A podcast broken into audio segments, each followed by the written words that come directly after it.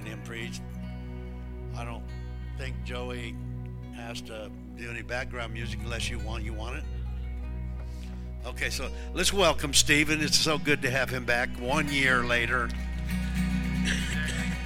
and the fires are burning hotter now than they were then. Thank you.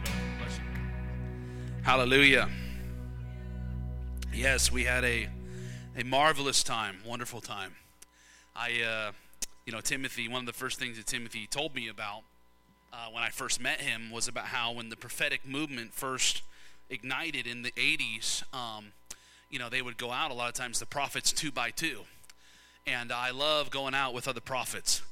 Um, hey, brother, uh, can we turn off these fans here? Is that all right? Or maybe you can just move them off of me because it's going to blow my Bible all over the place. I'm going to be like, I'm going to preach and then be like, all right, where's my spot? Hey.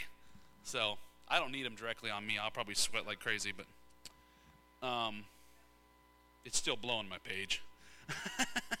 so, yeah. I think that'll work. I think that'll work. Um, but anyways, um, there's something about it, you know. Jesus sent them out two by two, you know. So I love joining together with, with Timothy, your guys' is uh, pastor, but a but a, a, true prophet, you know. Um, there's synergy there. We come together, we stir each other up. You know, he gives me wisdom. I give him youthful zeal. Hallelujah. he comes out, you know, hey, I feel 25, you know. and then we're really in the glory and in grace, and we go through In-N-Out on the way home. And he hasn't had In-N-Out in a year, you know. And he's like, 20 minutes later, he's over there in the passenger seat. I'm like, oh man, we tuckered him out, you know. Little glory, little prophecy, little burger, and he's gone, you know. but it was great. It was great. We had such a good time. You know, I was so happy to to be with him again. So happy to be with you guys again. You know, it's been exactly one year, and uh, you know, there's been some weirdness. You know, some crazy stuff's happening right now in the world in the body of Christ. But how many of you guys know that ultimately in the body of Christ we're family? Amen. We're joined together by a deeper bond than even blood of the natural. We're joined together by the bond of the Spirit. Amen.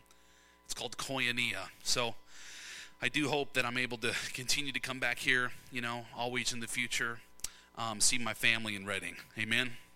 If you have your Bible, go to uh, Matthew 16. I'm going to continue a message. Actually, I started in Modesto, wasn't able to finish. I've been really uh, feasting on this. but uh, I'm going to pray first. Father, we just thank you for the opportunity to come before you tonight, Lord. Open up your word. Lord, we just want to break bread with you tonight, Lord. We want to break bread, and we're asking that you would feed us that bread, Lord. We're asking that you would give us, Lord, revelation here tonight, Lord. Revelation. We don't just want to re- uh, read words or hear stories, Lord, but we need revelation. We need insight. We need understanding. We need the light to shine in our hearts and in our minds, Lord. We need that tonight. We pray, give it to us, Lord. Let us see things in your word that we've never seen before, Lord. Let us partake of you in an intimate way tonight, Lord, through your word, by the power of your spirit, Lord. Lord, we invite the spirit of truth, Lord. We invite the spirit of truth, and we just say, Do what you want to do, Lord. Do what you want to do here. In Jesus' name, amen. So, if you were in the leadership meeting the other morning, um, I talked about this recent experience that I had in Moravian Falls where I was caught up into heaven. And I was caught up in a courtroom in heaven. I've been having a lot of courtroom encounters, which I think is interesting because I've never read one of Robert Henderson's books. You know, not that they're not good or anything, you know. In case you're wondering, that's the guy who wrote all the courtroom, you know, the Courts of Heaven books, right? It's become like Destiny Image bestseller, right? It's like a big trend. I haven't read any of those books, but I've been being caught up into all these courtrooms, so you know, it makes me think, wow, there's something about that, right? And I even think about the grace movement, how the grace movement, you know, is all against judgment, but the courts of heaven is understanding justice and judgment from heaven, right? That it's not just something that has to do with covenants or dispensations here on the earth, but it's something that's an eternal aspect of God's kingdom. Amen? You can't have a kingdom without courts. You can't have a, a king, okay, without a kingdom and courts, and that's why you can't have ultimately a king without a judge. Amen? If there's no judge inherent in the kingship of Christ, then there really is no justice. Amen? How many guys enjoy justice? Has anybody ever experienced true justice? when you've been under the weight of injustice and the enemy comes in and uses that to torment you and torture you, but then the Lord waves his hand. I'm reminded of Daniel. The Lord, you know, issued a decree on behalf of the saints, right? There's those decrees that are released from the courts of heaven. The Lord releases justice, and oh man, are you thankful for justice when it comes? Amen. It's like this weight is taken off of you. It's like you're given new life, new energy. It's like the, it's such a special kiss of heaven. Amen. Well, without the eternal ministry of Christ's own judgment, there would be none of that sweet justice in your life. Amen. The people that are fighting against judgment doctrine, oh man, they love it whenever it shows up in the form of justice for them. That's what they don't understand. There's two sides to that. The enemy may be judged, the evil may one may be judged, but you're given the blessing of judge, uh, justice. Amen. Even restitution, a paying back of what was taken and stolen. How many guys like that? Like to be paid back. Amen. The Lord will have recompense. The Bible calls it recompense, a paying back of what's been stolen. Um, but, anyways, I see the courts of heaven movement being released in the body of Christ as trying to, the Lord trying to teach us some aspects of this. Amen? um, because we have to know our authority in the kingdom. We have to know our place in Christ. And the Bible says, come boldly before the throne. But if you don't know how to come boldly before the throne, if you don't know how to operate in the courts of heaven, even that legal system that God has created, God has set up, you're not going to be able to get much done in it. Right? Barring just the sovereign hand of God. How many of you guys know the Lord does move sovereignly? But there's times where you, through revelation and faith, have to approach the throne of God. Amen? You have to do it on behalf of you, on behalf of your family, on behalf of what the enemy's been bringing against you. Amen? And we need to understand that. We need to understand that. But I've been being caught up in the courts of heaven. Um, I remember last year I had one of the most terrible attacks um, levied against me. I was talking with Timothy and Jennifer about this, um, I think yesterday at lunch, about this. I've been having this breathing difficulty with me, and it's supernatural. Um, I go into the doctor, they say my heart's fine, my lungs fine, my blood pressure's normal. You know, I know I don't look like it, but I'm usually in the gym four or five times a week, you know, and hallelujah, I'm just healthy in the glory, praise God, hallelujah. Um, but uh, it's like supernatural. It's like supernatural. It's an attack that came against me actually when I was ministering in, in a Catholic church in Germany. right? Can you say yikes? What business did I have going there without having the intercessors rallied first, right? I said, you know, the next time I'm preaching either a Catholic church or going to Germany, I'm having like a like a, an intercessors retreat first, right? I'm going to walk out of those intercessory meetings soaked in oil. Hallelujah. Um, but man, there was such a heavy demonic attack that came on me. I literally felt like I could not breathe for weeks and it's continued to come on me at times, you know. Um, you know, so I'm still wrestling with it. It's part of wrestling with those higher powers, I believe. Um, but I can remember when it broke. I can remember when that first sort of attack came against me and actually broke. It was when I got back on the road and I st- and my glory mantle came on me to minister again. And the first night I stepped in the pulpit, it snapped, it broke. And then that night, the Lord showed me what had happened in the courts of heaven I was standing in the courts of heaven, and Jesus is looking at me, and he, he does his fist just like this. And I could see the nail mark in his hand. And when he squeezed his fist, the blood came pouring out of that nail mark and, and hit the floor. It was like a marble looking floor. And the moment it hit the floor, the Lord pointed at me and he said, He is justified by my blood. He is justified. So I knew that a ruling had been made in heaven where the Lord said, All right, I've allowed Satan to come against my Job for a season, but now enough is enough. That's it. Right? And when you see it in heaven, when you see it bound in heaven, you can see it bound on the earth. When you see it loosed in heaven, you can see it loosed on the earth. So ultimately, in Matthew 16, when Jesus was talking about the keys of the kingdom, it's men and women that move in revelation. They know what heaven's doing, and because they know how heaven's moving, they can then release the same thing here that's being released there. They can bind the same thing that's being bound there here. And that's the real key to breakthrough right there. The real key to breakthrough is aligning with heaven. You remember 2 Samuel 5? I think it's 1 Chronicles 14. The spirit of breakthrough. You remember that? A lot of charismatics like to preach from this, but it was when David was coming out against the Philistines and he inquired of the Lord, you know, strategy from the Lord. How are we going to confront the Philistines? And the Lord gave him a strategy.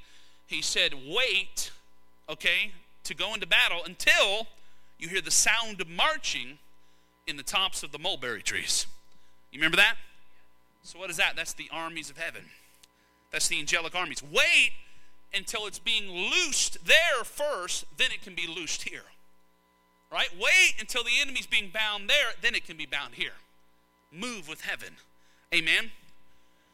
And I personally think this is the reason why the gates of Hades prevails against the church.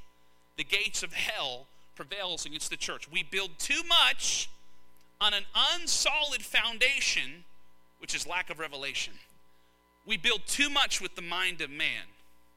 Okay? Which we're going to talk about in this scripture. Jesus specifically um, talks about the mind of men in this scripture, and he rebukes Peter for it and says, Get behind me, Satan. Get behind me, Satan. I believe the mind of man, in God's eyes, is satanic. It's satanic. Oh, but it's a good idea. Well, if it's not a God idea, it's not the Lord. If it's not a God idea, ultimately it will have no solidity, it will have no strength. The only one that can overcome the evil one, the only one that can overcome the enemy is Christ Jesus. And Jesus is the Word, He is the revelation. And unless you're moving in Christ Jesus, the revelation, the Word, everything you're going to be building is unsolid. It's, it's not solid, it's not secure. The enemy will find a way to break it down. Are you hearing me? That's why we got to be very careful what we build. I want to repeat this encounter. I don't know if I spoke this, uh, I've been telling this to a lot of people lately. I know I told it, I think, to Jennifer and, and Timothy since I've been here. I don't know if I said it the other morning at the leadership meeting, but I'll say it again, just in case you know some of you haven't heard it. The Lord came to me a couple years ago, and He was teaching me about how to build in ministry. And He said, Don't you ever build anything unless you're prepared to burn it to the ground in a moment if I come and tell you to do so. In a moment. Isn't that amazing? There's many people in ministry that have built things not out of the heart of God, not of revelation, but out of the mind of men. Well, Lord, we have all this money, we got to build something, right? Instead of seeking the Lord on revelation and where those finances are to flow. So when the Lord come and tests their hearts and says, "I want this, I want that," they can't give it up to him. They can't sacrifice. They're like the rich man. They're like the rich man that can't leave these things and follow Jesus. Are you hearing me? Now, the point is, okay, the, the, the point I'm, I'm not trying to make is that you can't have stuff. The point I'm trying to make is that stuff can't have you. And the only way for you to really be tested if stuff has you or not is to have your stuff taken. Is to have your stuff compromised. Is the Lord coming to ask you for your stuff? Amen. Um, many times the truth of God's word, right? People, ministries should be very careful before they take big loans out. They should be very careful before they purchase big buildings, before they get on the, you know, strung along, you know, and, and become debtors to the big banks and stuff. They should be very, very careful before they do that. Because there could come a, a situation, a season right around the corner where the Lord says, All right, you're going to obey me here. I'm calling you to do this. They say, Lord, I, I can't obey you with that because the members won't like that and I won't be able to make the mortgage. Are you hearing me? This is a major, major issue. This is when Satan comes and the gates of Hades prevail against the church. It's because what you've built has not been built on revelation. When you build it based on revelation, it's not yours in the first place. You get none of the credit, you get none of the glory. What you built was not because of your expertise, it was not because of your brilliance. It was not because of your intelligence. It was not because you just made such great financial decisions. It's because God gave it to you as a gift. Amen? It's not yours to begin with, it's His. Amen? but uh, the courts of heaven, I had this encounter back in June. It's caught up in the courts of heaven. There's a, a case being tried from the heavenly realm. And it got me to thinking about uh, this scripture here in Matthew 16, verses 18 and 19. He says, And I also say to you, uh, excuse me, that you are Peter. On this rock I will build my church, the gates of Hades shall not prevail against it, and I will give you the keys to the kingdom of heaven. Right? On this rock of the revelation of Christ, not just Peter receiving it, but Peter becoming a manifestation of that revelation, on that place, the Lord says, keys will be given. Right? On that place of revelation in Jesus, keys of the kingdom will be given. And then whatever you bind on earth will be bound in heaven 100% of the time. Whatever you loose on earth will be loosed in heaven. How many of you guys kind of tired of having your results? How many of you guys would like to have Jesus' results? How many guys would like to have his fruit in exchange for your fruit? Amen. I mean, I can't get into the details in this public meeting of the situation I've been involved in. But there's a situation Timothy knows that I'm involved in right now where it seems that the enemy at work in this situation has not been able to be bound for decades. The enemy has had a loophole. He's been, the gates of Hades have been prevailing against the church in this area. But now there's come a revelation, there's come an alignment between heaven and earth. There's a loosing in heaven, a binding in heaven, now a loosing in the earth, a binding in the earth, and now it's finally going to be dealt with. It's finally going to be dealt with. And it's all based on the revelation of Jesus. Amen? Go back to verse 13. I'm going to start there. It says, When Jesus came into the region of Caesarea Philippi, Caesarea Philippi, he asked his disciples, saying, Who do men say that I, the Son of Man, am? And they say, Some say John the Baptist, some Elijah, others Jeremiah, or one of the prophets. Verse 15. He said to them, But who do you say that I am? The Lord spoke to me the other day, and He said, Stephen, every major apostolic ministry apostolic movement that has ever been birthed in the church, either true or false apostolic, is based on how the apostles of that movement answer this question. It's based on their personal revelation of Jesus. It's as high as the movement can go. It's as strong as the movement is. That's as weak as the movement is. As weak and as vulnerable as a movement is, as much access points as the devil has to a movement is completely based on the apostles and prophets of that movement, their personal revelation of Jesus. Who is Jesus? Now, I think it's interesting because Jesus said, Who do men say that I, the Son of Man, am? If you notice a few verses later, the revelation that Peter got, the revelation that the gates of Hades will not be able to prevail against, is Jesus, the Son of the living God. Not Son of Man, Son of God. You notice that? You notice how Jesus is the Son of Man, but he's the Son of God too? But it was not being made manifest at that time yet. He was appearing on the scene in Israel. He was being received as a rabbi. He was being received as a prophet. And people were beginning to talk. Is it Jeremiah? Is it Elijah? Is it John the Baptist come back? I think it's also interesting to note that in the Old Testament, all of those prophets were called the Son of Man. You remember that? That's actually a messianic title. Son of Man. Right? Also Son of David as well. But Son of Man refers, I believe, to Jesus the prophet. It's Jesus the prophet in Ezekiel saying, Son of Man, prophesy to these dry bones. Son of Man, prophesy. Son of Man, what do you see? Jeremiah. Amen?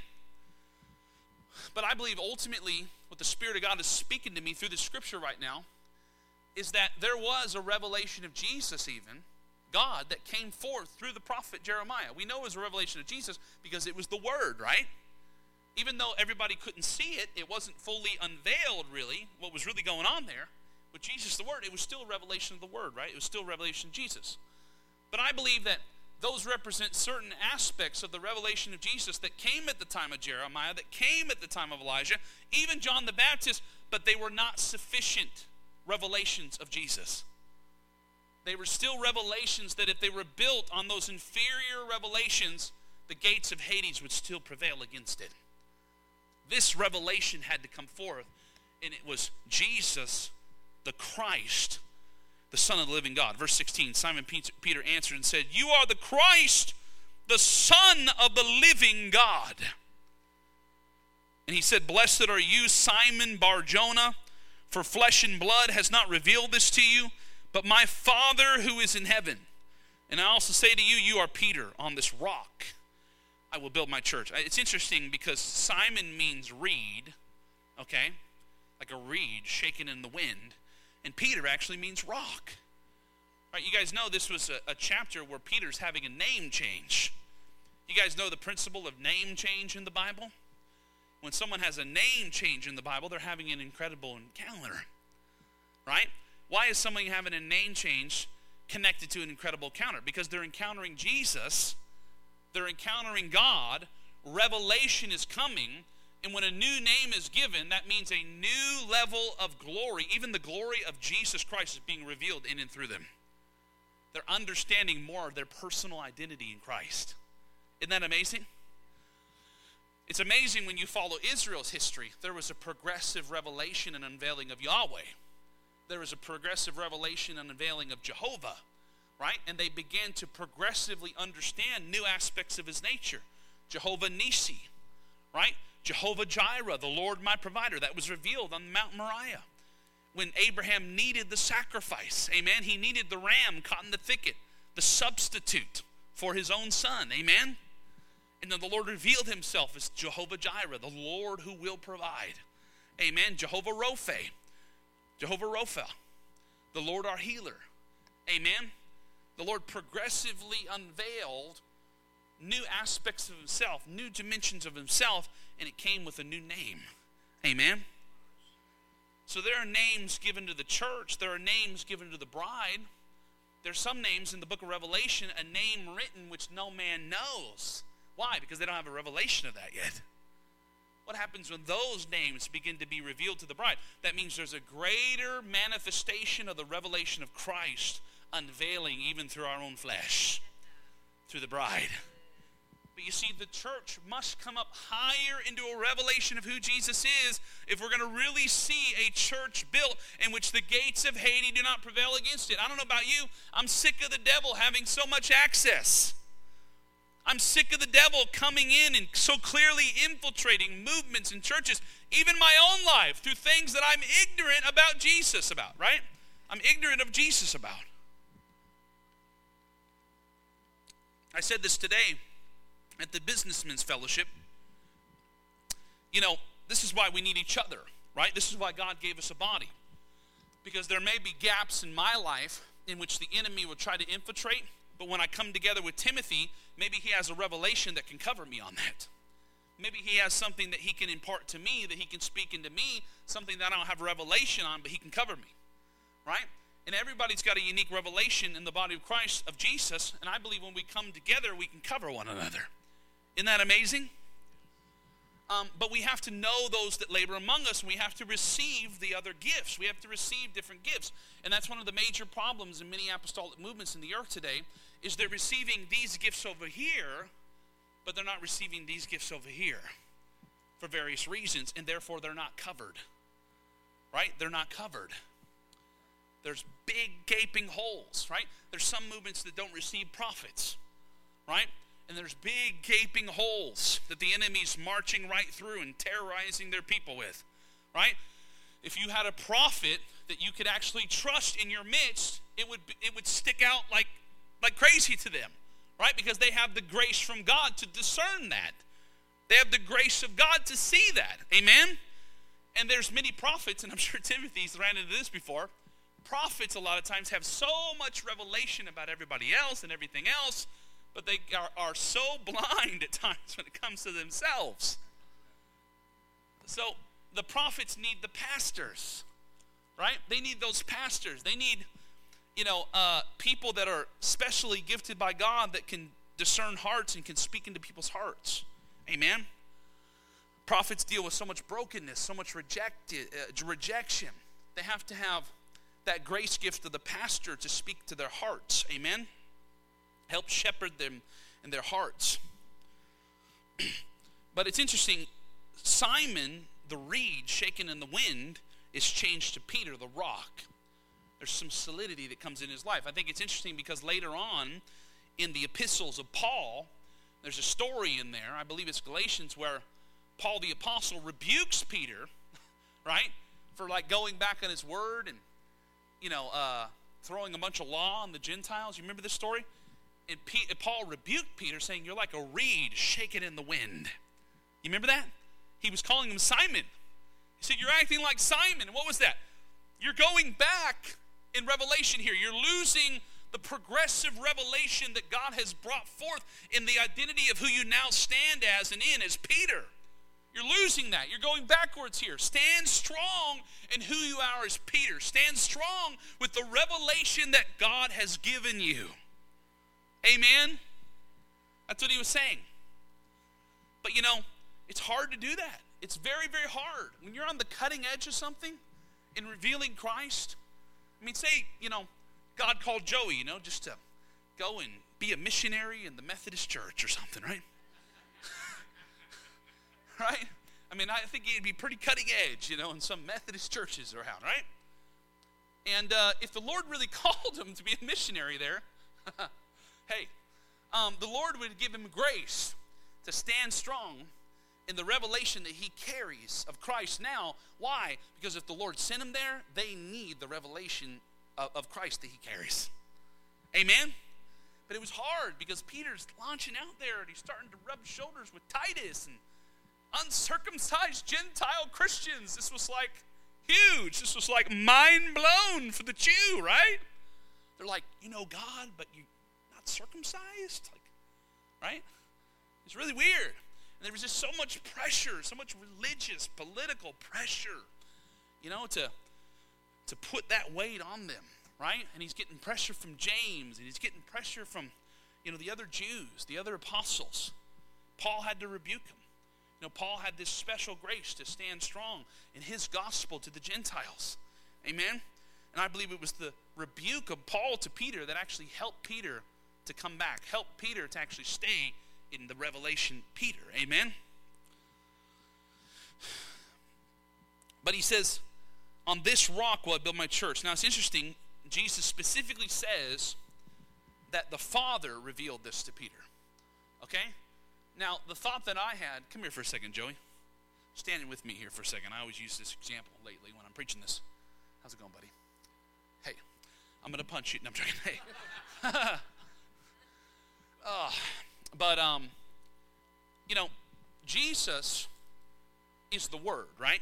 You guys understand that Jesus is the Word. Jesus, the manifestation of the thought and intent of God's own heart and mind, right? He's the expression of the thought and intent of God's heart and mind. He comes forth he proceeds forth from the bosom of the Father, from the mouth of the Father. He is that expression of God's heart and mind, right? Jesus is the Word. So when the Lord said to Peter, You've actually received this directly from the Father, I think it's interesting because normally, wouldn't it have to come from the Father through the expression of the Son, the Word, then to Peter? Doesn't that make more sense, right? But in that moment, Peter was standing with Jesus in manifest sonship. He was standing in that moment in union with Christ. What brought the union with Christ? Revelation. When you have a revelation from God, in that moment, you're one with Christ. You're one with the Word. Right?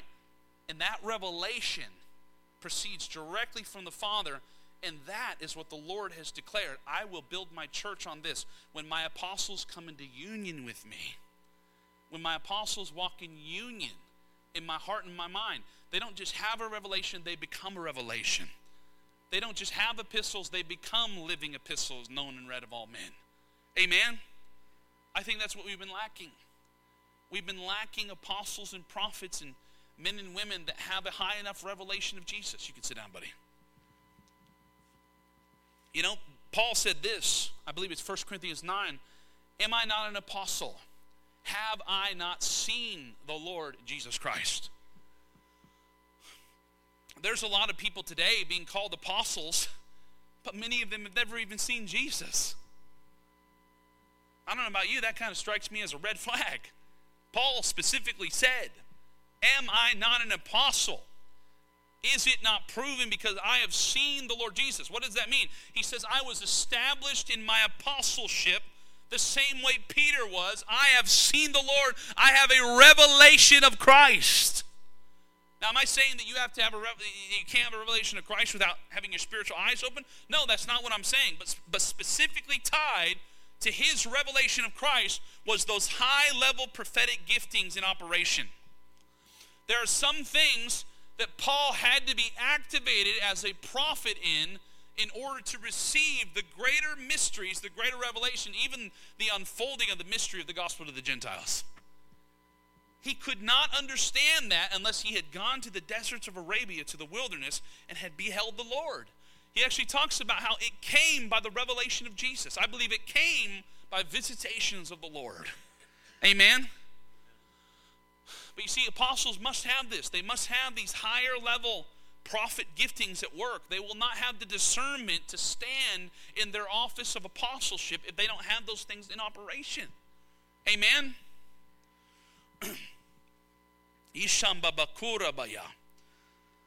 But so Peter's standing here and he's having a moment of union.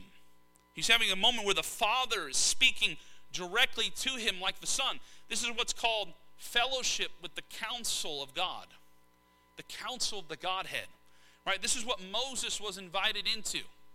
The Bible says that God in Ephesians 1:11 predestinates everything according to the counsel of his own will. Did you know that within the Godhead there is counseling?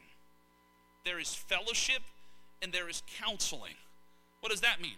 The Father says, This is what I think. And Jesus says, well, this is what I think. Don't forget the blood, right? And the Holy Spirit says, This is what I think. And it's like neurons firing in the brain of God, right? I don't know. Sorry, I'm being prophetic weird now. Hey, but it's like this beautiful thing. And to think, Timothy, we're invited into the predestined fellowship of the council of the Godhead.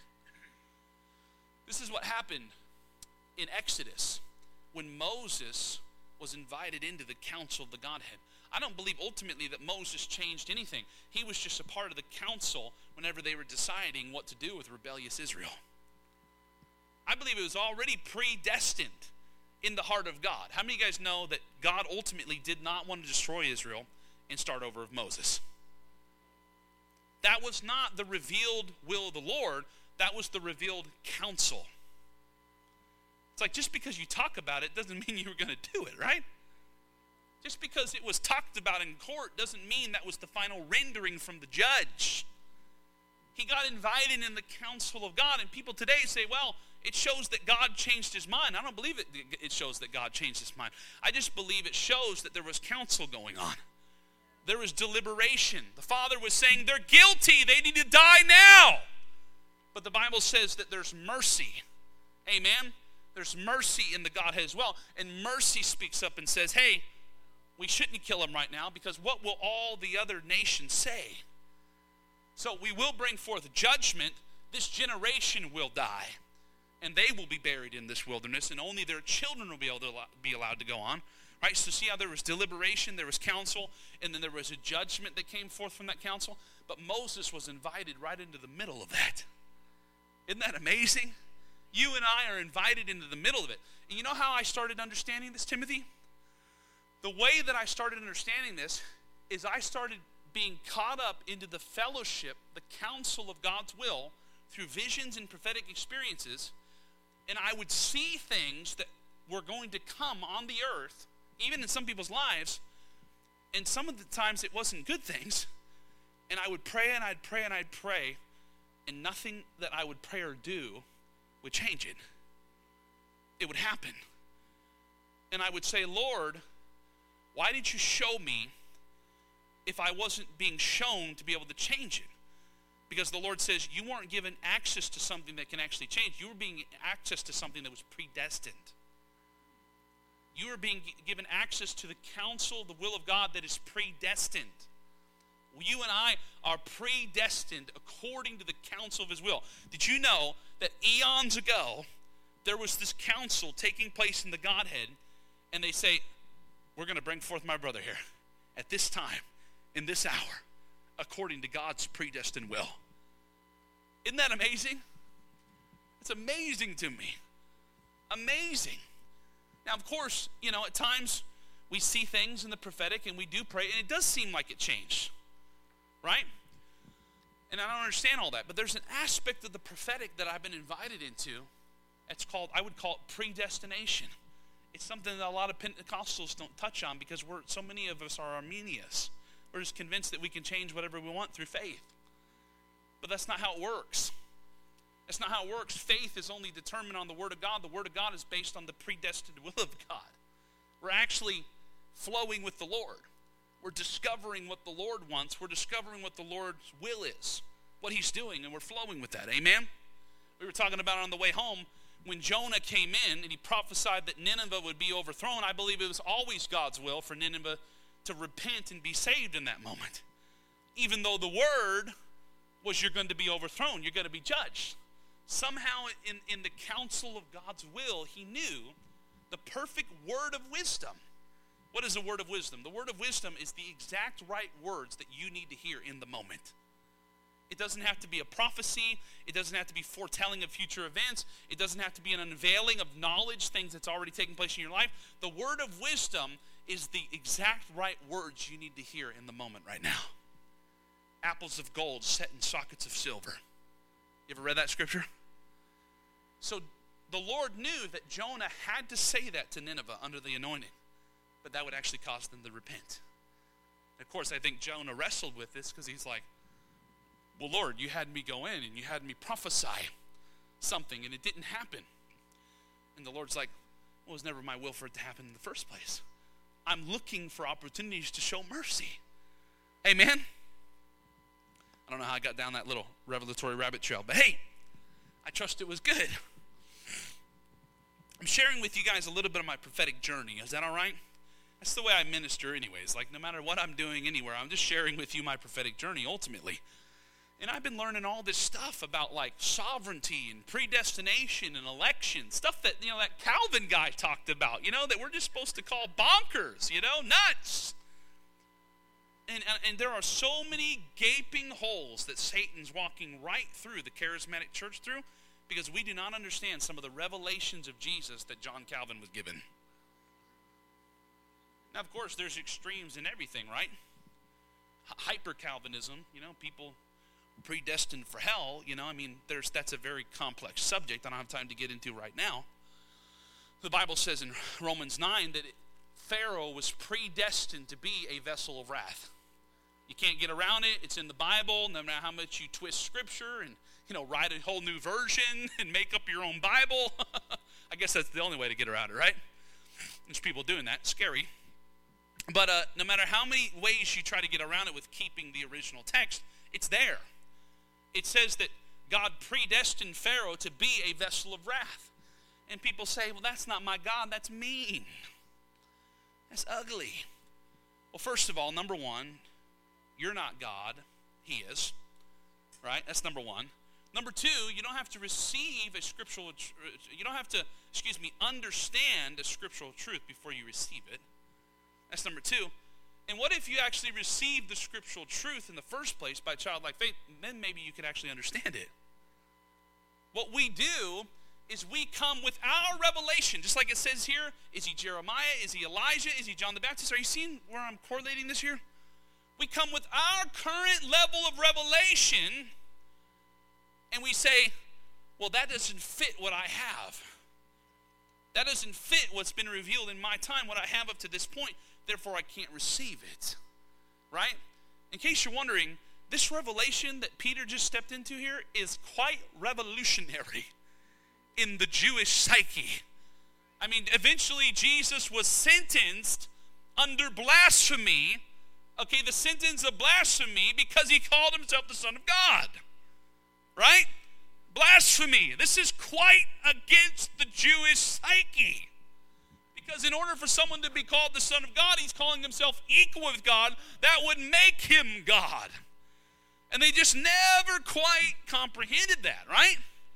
To them, I think, you know, and I'm not a Jewish eschatological expert, you know, on what Jews believed you know, about the end of the Messiah coming up to the coming of the Lord. But through reading the scriptures, I gather that they probably believed that the Messiah wasn't God, right? Because when he came on the scene and called himself the Son of God, equal with God, they had a big problem with it, right?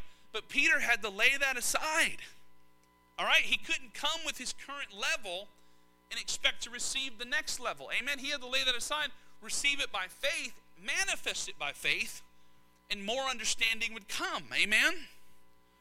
So, us Pentecostals, us charismatics, we have to receive all those scriptures. Read Romans 9, read Romans 10, read Romans 11. There's some scary stuff in there. It would appear that God's saying that He predestined some people even from hell. It would appear that way. But we know, even though we're reading it, God is altogether good, altogether loving, altogether trustworthy. Amen? I personally believe it can be understood somewhat like this God ultimately knew the choices that Pharaoh would make. So, based on what was in Pharaoh's heart, even trying his own heart from the foundations of the world, he predestined him according to his own choice. You understand? Just like Satan, he knew ultimately Lucifer would fall, so he predestined it all according to the purpose of his will. You understand? And that's why Satan fits into God's plan ultimately like a pawn. He's being used like a pawn for greater purposes because God had foresight, He had predestination. Right?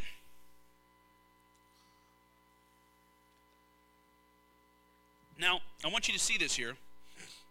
I've already explained the keys of the kingdom of heaven, binding and loosing. I believe that's revelation. What we see in revelation, we're seeing a perspective from heaven, and we have to release it here on the earth. We have to speak it and we have to do it. Amen? Not just speak it, do it. Jesus said, I hear what the Father's saying, I see what the Father's doing, okay? And I do likewise. Amen? It's not just enough just to decree and declare it and pray it out. We have to actually do it. Verse 20, then, you know, I'm feeling like I'm supposed to stress that point right now because that's a big part of intercession. You ever heard of prophetic acts? Well, how about a prayer act? Here's a prayer act for you. How about you actually do what you're praying for? Wow, it's revolutionary, right? We can get into such a praying mode that we're not actually doing. Right? In praying, we're hearing, but the Lord says, don't be a hearer only, be a doer of the word. Your doing is a form of intercession. Are you hearing me? Your doing is a form of intercession. It is. And there's sometimes when your intercession needs to move from your knees to your feet, and you need to get out there and stand in the gap. Amen? And do it. Verse 20 Then he commanded his disciples that they should tell no one that he was Jesus the Christ. I love that, Timothy, because Peter has just come into the most amazing revelation of Jesus, and then Jesus is like, shh, don't tell anyone. Don't you love that? It's like that is a major test for prophetic people. That's a major test for gifted people, people that are having encounters. Can you have an encounter and then shut up? Joseph, oh, I'm having encounters. I'm going to be the king. Prison. I couldn't shut up. Right? Oh, man, I, I'm sure we've all failed this, right? The Lord, you know, saw that in his foresight as well, you know? Same thing with, with Joseph. The Lord saw it all. He saw Joseph's immaturity in handling the prophetic revelation, and he caused it to work all according to the purpose of his will. The predestined purpose of will. Isn't that beautiful? You see, one of the reasons why I love sovereignty, I love predestination, is because now I don't get any of the glory.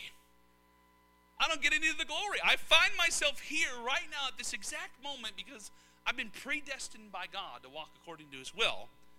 And even my mistake, everything that's brought me here, he gets all the glory. It's all him. Amen? I'm just stepping into it, walking in that grace. I believe um, predestination is a major part of grace. You're walking in steps that have already been formed for you. You're walking a path that has already been walked for you. Isn't that amazing? You feel the grace on it. But Jesus tells them, shut up, right? Rough translation, you know, but shut up. Verse 21 From that time, Jesus began to show all right? How many guys know there's further revelation? Amen? There's further revelation. Tell me, I just want a little question and answer here. tell me one is what is one of the uh, the pitfalls of the prophetic in revival culture? What is one of the pitfalls? How many of you guys know movements and people that have a big revelation of Jesus and then they park their whole movement there? Right? What I'm getting at is one of the pitfalls, one of the shortcomings is to have such a major revelation of Jesus and then decide we've arrived. This is it, right? Now, notice the nature of the revelation that, G- that Peter received. How many of you guys would call that an amazing revelation? Even the revelation that succeeded it, the church, excuse me, the gates of hell will not be able to prevail against Peter, what I've just done in you. Can you say invincible? Can you say Captain America ain't got nothing on that? Right? Invincible. Oh, invincible. Amazing, right? That's an amazing revelation. Right? I, I would call that an overcoming, victory, revival. Would you call that a kingdom revelation, Joey? I call that a kingdom revelation. I mean, you're talking about the keys to the kingdom, right? How many of you guys know we've been coming into some kingdom revelation over the last 10, 20 years? Amen? We're much more than a denomination. We're a kingdom. We have a king. Amen? Some of you are looking at me like, where are you going, Stephen? Come on, relax. This isn't the only place on planet Earth where kingdom's taught. I first learned about the kingdom from Myles Munroe, not Bill Johnson, so relax. Are you guys okay? I'm going somewhere with this. He begins to show to his disciples. You see, that's a greater unveiling, a greater revelation. Now, in our minds, just follow me here and see if you agree with me. Logically, in our minds, we think that revelation is supposed to get greater. That if we have a revelation of victory and kingdom, that revelation of kingdom and victory is supposed to be greater, right? Because the increase of his government and his kingdoms, there's no end, right? You guys follow me? We would think that God would build upon that even in the same spirit, let's say. Spirit of victory, overcoming, keys of the kingdom, the gates of hell will not prevail against us, right? Now, what is the spirit of the word that Jesus brings here? What's the nature of the revelation? Listen to this. He says, He began to show his disciples that he must go to Jerusalem and suffer? What? What are you talking about? Suffering. No. You see, in Peter's mind, the gates of hell will not prevail. Now it's time for Messiah to take his throne in Israel and let's boot Caesar out of here. Right? We know that's where their minds were because the first question they asked right before Jesus ascended was, When will you restore the kingdom of Israel? Right? We know you've come with the kingdom of heaven, but what about our kingdom? What about the kingdom of Israel? You're the king of the Jews. What are you doing leaving? Right? What about all the Jewish eschatology that we've held on to for a thousand years? He says, I'm going to give you a greater revelation. Here's the greater revelation suffering. Oh, no. No! Oh, watch this, watch this. He says, I'm going to suffer many things from the elders, the chief priests, the scribes. I'm going to be killed. What? How can you be the Messiah? How can you be the king? How can you take the throne of Israel if you're dead? What? This makes no sense, especially since I'm in the overcoming revelation of Peter, the rock. I mean, come on. Why would you give me such an amazing revelation and then allow yourself to be prevailed against? See? Seems to make no sense, right? God just loves this stuff. He just messes with us. I'm telling you, all this messing with us is to reveal our own hearts, is to reveal just how much we don't know. You have a revelation and you have a revival and you build a big church and you still know nothing. You know nothing. You're like a little child stumbling around the dark still. You still know nothing. So why don't you just humble yourself? Why don't you just say yes to Jesus when he says something that blows your mind? Maybe if you say yes before you understand, maybe you'll understand a little later. He says, I'm going to be, suffer, I'm going to be killed, and then I'll be raised the third day. Whoa, this is like mind blown. Verse 22 Then Peter took him aside. Now listen to this. Listen to this. Peter took him aside and began to rebuke him. What? I mean, who does this guy think he is? I'm telling you right now, this is happening in the church today. There are men and women that have been used in the prior move of God. And during that move, they had a union with Christ. They had a revelation of Jesus. Does anybody remember the 80s? Gee, you remember the 80s. Hallelujah. Woo! He wore those suits and had that briefcase, you know, and had like five people that waited on him at all times, man. He was word of faith. Hallelujah. Living large. Had money. hey, we won't talk about that. Ugh. I'll give you my book later. No, I'm joking. Hey. But, uh, you know, you remember the 80s? It's like the whole church had this massive shift. And they're like, wow, Jesus is the prophet. That's like revolutionary. And even more than that, like six months later, they're like, wow, Jesus is the prophet in him. Jesus is the prophet in me. And then all of a sudden, we were given a new name, right? Simon to Peter, just reverend to prophet. A new identity of the nature and the virtue and the power of Jesus coming forth. And it came with a fresh manifestation of the Lord. Jesus started prophesying through churches and through pulpits and men and women all over the planet because the Lord brought forth and restored that name, Jesus the prophet. Amen. But what happens oftentimes? We have that revelation, we have it all figured out. The next move comes along that doesn't look like ours, and we begin to rebuke the Lord. We begin to rebuke the Lord. We think we know better than the Lord. And in some cases, it becomes so blatantly arrogant and prideful that men and women have the audacity to speak directly contrary to the scriptures. Directly contrary to the scriptures. Clear New Testament doctrine, New Covenant theology. And then you're just shocked. It's scary because you're like, wow, Jesus is standing here in our day saying to men and women behind our pulpits, Get behind me, Satan. I don't care if you just had a major move of God, but that revelation. Now you're channeling the voice of Satan. And we think it's not possible, but it's right here in the Word. You know, this scripture, uh, Jennifer, is so profound. This chapter right here is a snapshot of the entire church and everything that could happen and everything that would happen. All the tests and trials. About the church, all the cycles of revival. The church has a revelation, and then the very next verses, the church has the audacity to correct the Lord, has the audacity to rebuke the Lord, and becomes the voice of Satan. Scary stuff. Now, notice how in verse 21, it was a revelation concerning the end. Something about those end revelations. Those revelations concerning the end that tend to trip us up, that we tend to not be able to catch. You remember Israel's end, right? When it came, John the Baptist was the first one that began announcing it. He said things like this Did I not warn you to flee from the wrath that's coming? There's wrath coming on this nation. I'm warning you.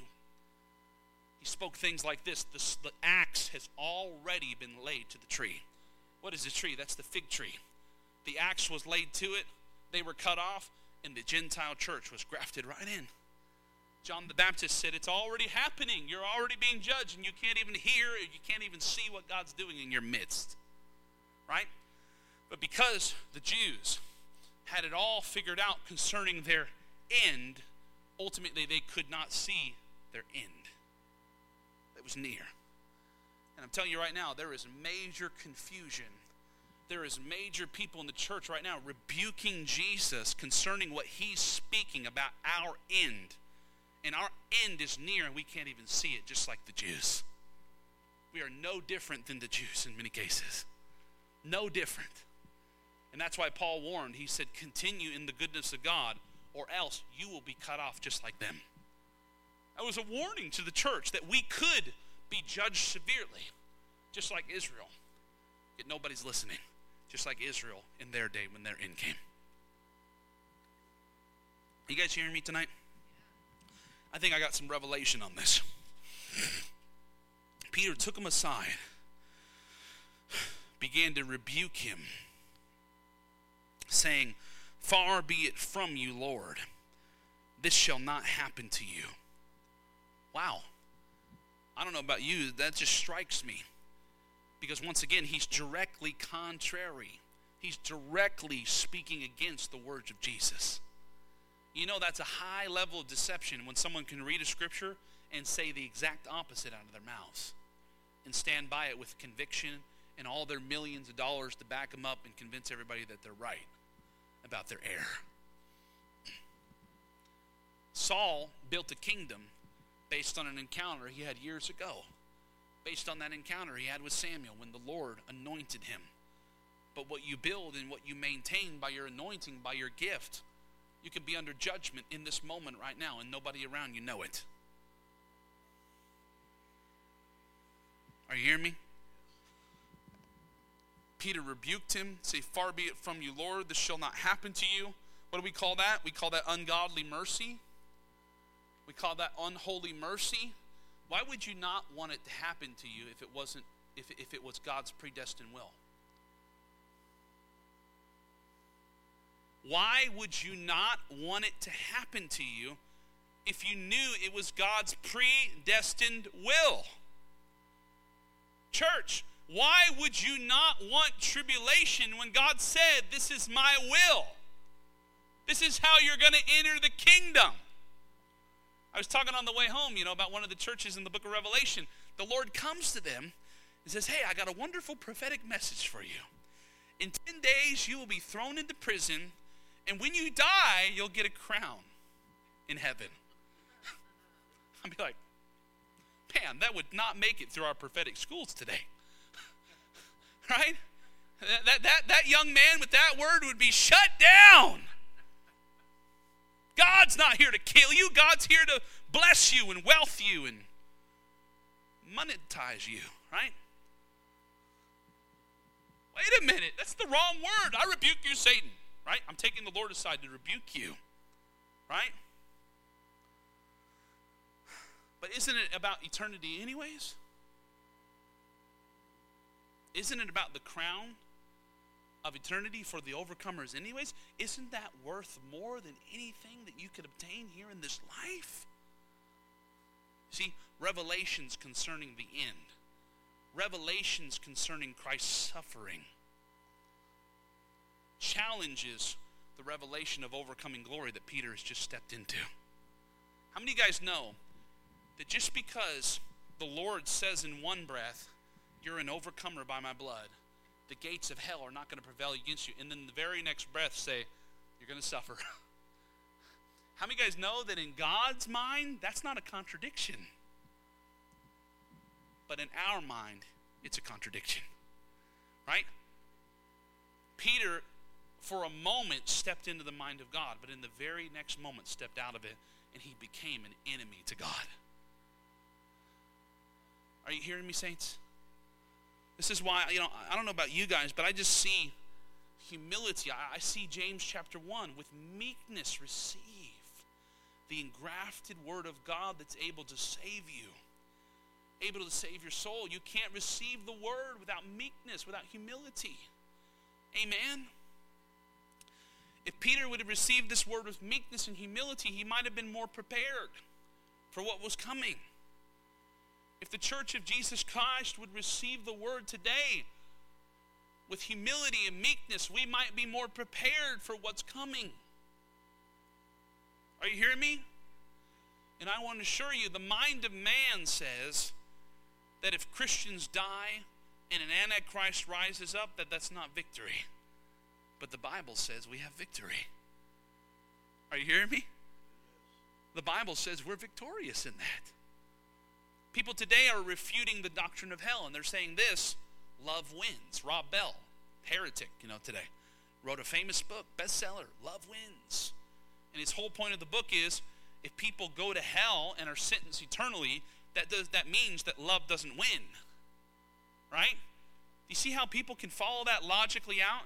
And they could say, well, if God is absolute love and mercy here, he would be absolute love and mercy in the palace of hell as well. You see how people can follow that through to its logical conclusion? Lord help me. I hope I'm not converting converting anybody into universalism by accident here. Explaining the logic. I think you guys are mature believers, so that's a joke, right? But this is what people are doing today. And they're coming to these conclusions with the mind of men, which Jesus called satanic. I don't care what logically makes sense to you about the God you don't even know. This God that you claim to be an expert on, Rob Bell, you don't even know him. You're going to spend your whole life trying to figure them out, and you're only going to scratch the surface by the time you get to the end of it. You're going to spend millennia, if you even make it there, Rob Bell, which I doubt it the way you're going right now, but you're going to spend millennia getting to know this God. And now you've figured God out so much, like Peter, you think you have the right to rebuke him and tell him that he missed it and tell him that he shouldn't have put those scriptures in there about hell. Are you hearing me? He says, Get behind me, Satan. There's a reason why that ended up in the Bible. That wasn't like, oops, sorry, I'm being a little harsh. He meant every word. That's a revelation of what Peter's operating in there. And once again, we just don't understand it. It doesn't make sense. How, how can such a wonderful, beautiful, amazing man of God with such an amazing revelation that built this incredibly powerful church become the voice of Satan? How? Same way Peter became the voice of Satan. The Bible says, You are an offense to me, for you are not mindful of the things of God, but the things of men. That's how. Now, listen to me. This is the last point I want to make. Listen to me. Peter stepped into the rock from Simon to Peter by a revelation, not on the mind of men, but of the mind of God. And the moment he ceased to receive with meekness that revelation, see, Jesus gave him a revelation about the end and he couldn't receive it with meekness, right? The moment he ceased to receive that revelation, he stepped out of the mind of God into the mind of men and the Bible identifies that place that the church operates at as satanic. The carnal mind is enmity against God, it is at war with God. Are you hearing me? And the Lord says, It's an offense to me. I am offended at that. I am rebuking that. You're rebuking me, I'm rebuking you, Peter. Are you hearing me? Here's the encouraging word, saints. I believe that we're about to see the greatest release of synchronization between heaven and earth. I believe we're about to see the greatest release of the keys of the kingdom being entrusted to men and women, men like Paul the Apostle, Peter. Think about the authority that they were trusted with. We have not been able to be trusted with that authority because our revelation of Christ has been lacking. Are you hearing me? Look at the revelation of Christ that the early church, the apostolic church, was entrusted with. But look who became the successors eventually of Peter, James, and John and Paul. They were men and women that lacked the revelation. Are you understand? They were men and women that lacked that revelation. And eventually the gates of Hades did prevail against her and gave birth to the pagan Catholic Church. The enemy thought she had overcome, but she couldn't. She couldn't because there was always a remnant of a bride. Always. She couldn't fully overcome. But it was because men and women rose up with an inferior revelation of Christ. I believe with all my heart, saints, that there is being extended an invitation in this hour. Come up higher. Come to a place of union like Peter was invited into, where you receive things directly from the Father. I believe myself, I began to touch this briefly. When I was visited by Gabriel a few years ago, it was made known to me that Gabriel works directly with the Father. And when Gabriel spoke, spoke to me, was, it was known to me I was being given words and revelations directly from the Father.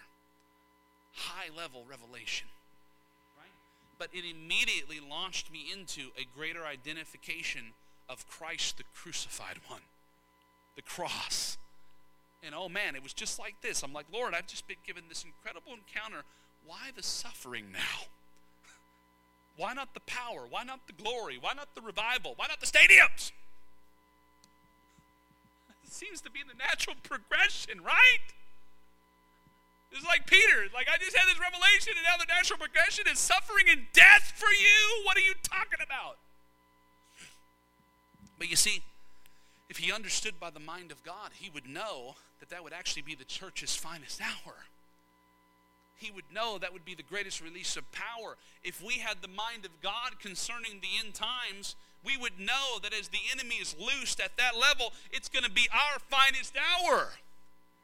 It's going to be our greatest hour of glory. How can that not be something you know to look forward to? Amen. Is anybody getting anything out of this tonight? The Lord is inviting us into a higher revelation of Him, but it requires the highest level of humility and meekness. Amen? We have to be willing to receive things that we don't understand. If we can receive with childlike meekness, humility, and faith, maybe we can understand later when we grow in Him. Amen?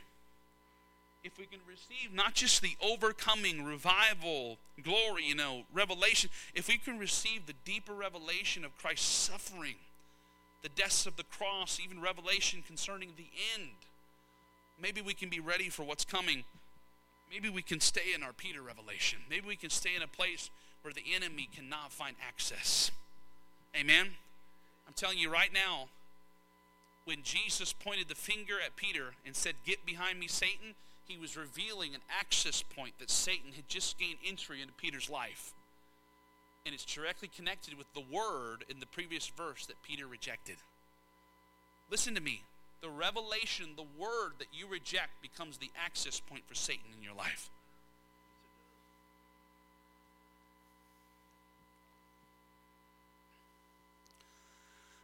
Right now in the charismatic church, Satan has massive doors that have been opened for him to come in because we're rejecting Jesus' own words concerning the end.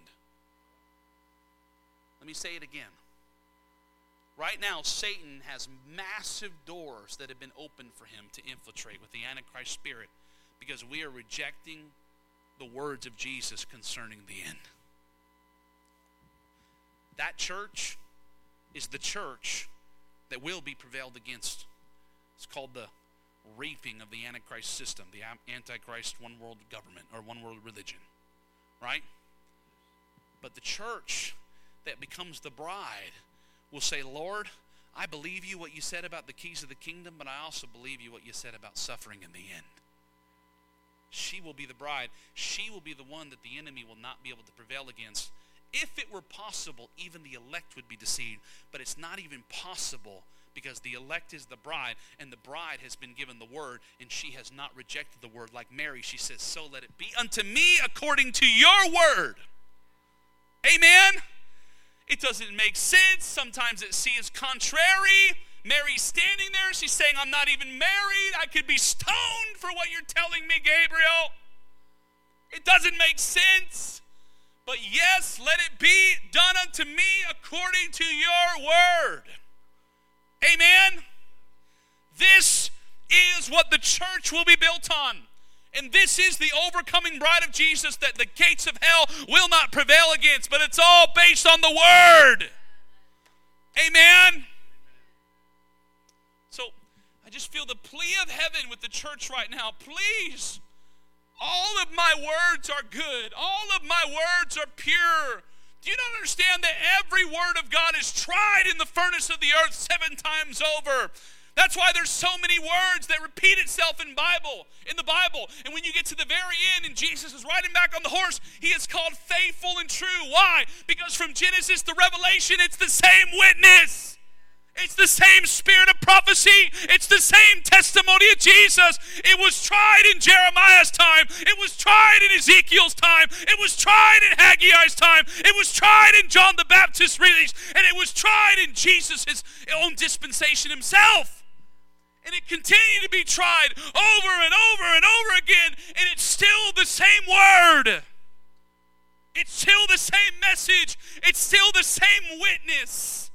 The spirit of prophecy coming on many witnesses, but one witness, the witness and the testimony of Jesus. That's why he says, Faithful and true is he. You know that he's faithful. You know that he's true. You know that he's trustworthy. We can believe him because it's been established in the Word of God. Amen?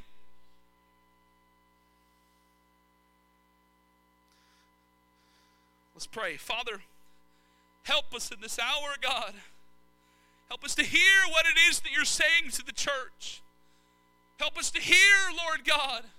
Reveal our hearts, Lord. Where are we? Are we like Peter? Are we resisting you? Are we rebuking you, Lord? Help us to know, God. Give us grace to repent, Lord. Give us grace in some cases to walk away from ministries that we realize weren't built on revelation. They were built on the, the mind of men. Lord, I pray for the church right now in this hour concerning revelation of the end. Lord, I pray in the name of Jesus that these open doors of deception and the demonic would be closed right now in Jesus' name. And Lord, I pray, Jesus, that we would walk through the door that is you, the door that is Christ, the way, the truth, and the life. Lord, we're trying to skirt around biblical pathways and trying to get into heaven our own way. But Lord, there's only one way, and that's Jesus. And you are the truth. You are the life. You are the Word. We want to come through you, Jesus.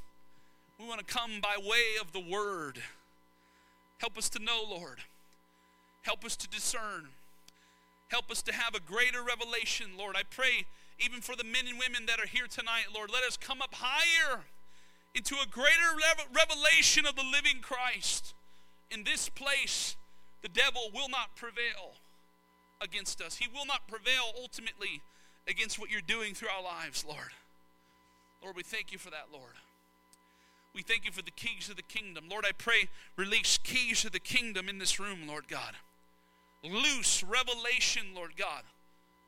Revelation of what's happening in heaven now so it can be loosed here on the earth, so it can be bound here on the earth. Oh, nemasamba kayebrabaya. Lord, we just ask concerning our life right now, what are the cases that are being tried right now in the courts of heaven above us? What are the rulings of the Lamb on our behalf right now? What's revealed in the Word? Lord, help us to come into that revelation. Help us to come into agreement with it. Help us to not just be hearers of it, but doers of it. What are we supposed to do, Lord, to align with the rulings of the courts of heaven? Lord, I pray for access to revelation and strategies from heaven. How to walk in your judgment and your justice, Lord, even concerning our lives.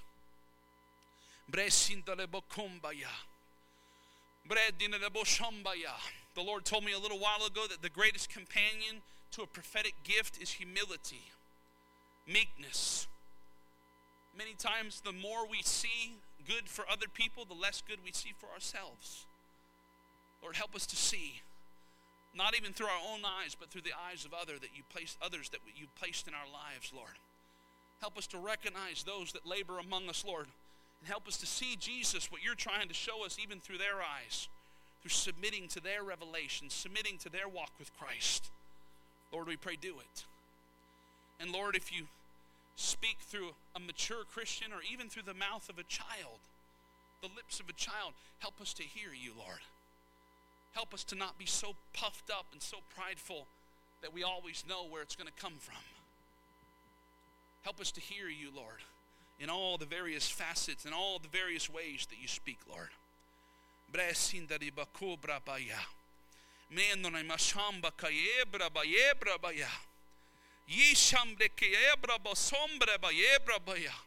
Lord, forgive us for rebuking you today. Forgive us, Lord, for read it writing the Bible. Forgive us, Lord, for trying to explain to you, God, how things should be done. Lord, give us meekness, humility, whereby we may receive the living word, the engrafted word. Lord, we're coming to the word here tonight, not to change you, God, but so that you can change us, Lord. We need to decrease, you need to increase in us, Lord. Lord, we pray, do it, Lord. We pray, do it in our lives, Lord. Do it in this hour. In Jesus' name. Amen. Hallelujah. That's some of what I've been meditating on last month or so over the summer as I had that encounter. I pray that was a blessing to you. Um, part of my ministry prophetically is to expose things that are happening in the body of Christ. So if you feel like this uh, prophetic message tonight exposed anything, not just in your life, but in the church, I ask you to not point the finger. I ask you to pray um, where that exposure is happening. Amen. We're not giving revelation of exposure so we can point the finger and see how great we are compared to their weakness. But we're given revelation, exposure, so that we can pray into that situation. Amen. And in some cases, it may be a part of the counsel of God's predestined will. You may be seeing something that it's going to play out. But how many guys know, even if the Bible says, even if the Bible says that it's going to play out a certain way, we still got to pray. Amen. I know some people that have walked into cities and they're like, God showed me the whole city's, you know, going to turn from the Lord. And I'm like, so? The Lord showed the same thing to Jonah. You pray. You do what you do. Amen. The Lord may have given you that word and be faithful with that word, but hey, you still got to pray. You still got to love people. Amen. But I just want to give that exhortation. Amen. Let's not point the finger. Let's pray for people um, because who knows what the Lord might do. Amen. I tell you what, one of the biggest mistakes I've made in my life is underestimating the grace and the mercy of God, the kindness of God. Just when I think He cannot be any kinder, His kindness can't go on any longer, it goes on longer. Just when I think, for sure, the mercy of God has run out, have a revelation to run out, it extends longer. And that's a beautiful thing. I'm like, Lord, you're more merciful than even I know. You're more merciful than even I can comprehend and predict. Amen. So I pray that was a blessing to you. Thanks for having me in again. God bless you guys. Timothy? Oh, we're doing an offering? Okay.